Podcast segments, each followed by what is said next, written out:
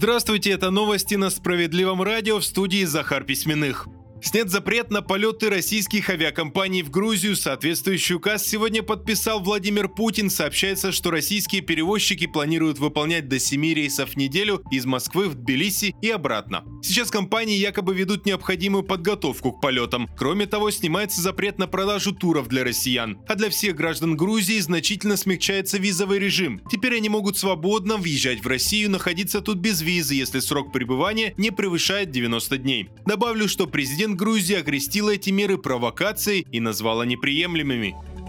Более тысячи человек вновь получили доступ к медицинской помощи благодаря Центру защиты прав граждан в селе Некрасово Свердловской области. Работал единственный фельдшер. Но в феврале этого года женщина ушла в декретный отпуск. Жители целого населенного пункта остались без медицинской помощи. До ближайшего врача в соседнее села добираться было далеко и затратно. Староста села для решения вопроса обратилась в районную больницу, но там сказали, что специалистов нет. И фельдшерско-акушерский пункт закрывается на неопределенный срок. Тогда женщина поспешила за помощью в Центр защиты прав граждан. Наши специалисты объяснили, что за ФАП отвечают в Белоярской центральной районной больнице. Именно ее и решила проверить прокуратура после поступившего запроса от депутата Справедливороса Андрея Кузнецова. Проверка выяснила, что права людей на медицинскую помощь были нарушены, и руководству Белоярской ЦРБ было предписано найти выход. В итоге в селе Некрасово организовали выездной ФАП, который работает 4 дня в неделю, что вполне устроило жителей. Центры защиты защиты прав граждан открыты в 75 регионах и оказывают бесплатную помощь людям. В городе Белоярский найти центр можно по адресу Юбилейная, дом 15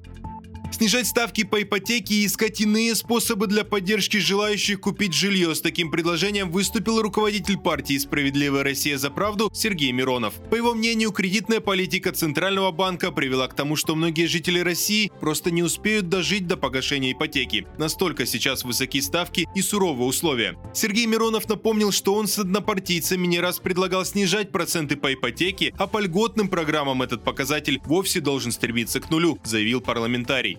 Увеличилось число российских компаний, которые стабильно индексируют заработную плату. Тенденция наблюдается в сферах малого и среднего бизнеса. По крайней мере, таковы данные исследования одного из банков. Якобы в 63% компаний подтвердили повышение зарплат в этом году. Если верить прошлому отчету, таких было около 47%. Кроме того, цифры того же исследования говорят, что ровно вдвое сократилось количество работодателей, которые совсем не индексируют доход своих сотрудников с 32% в 2021 до 16% в 2023.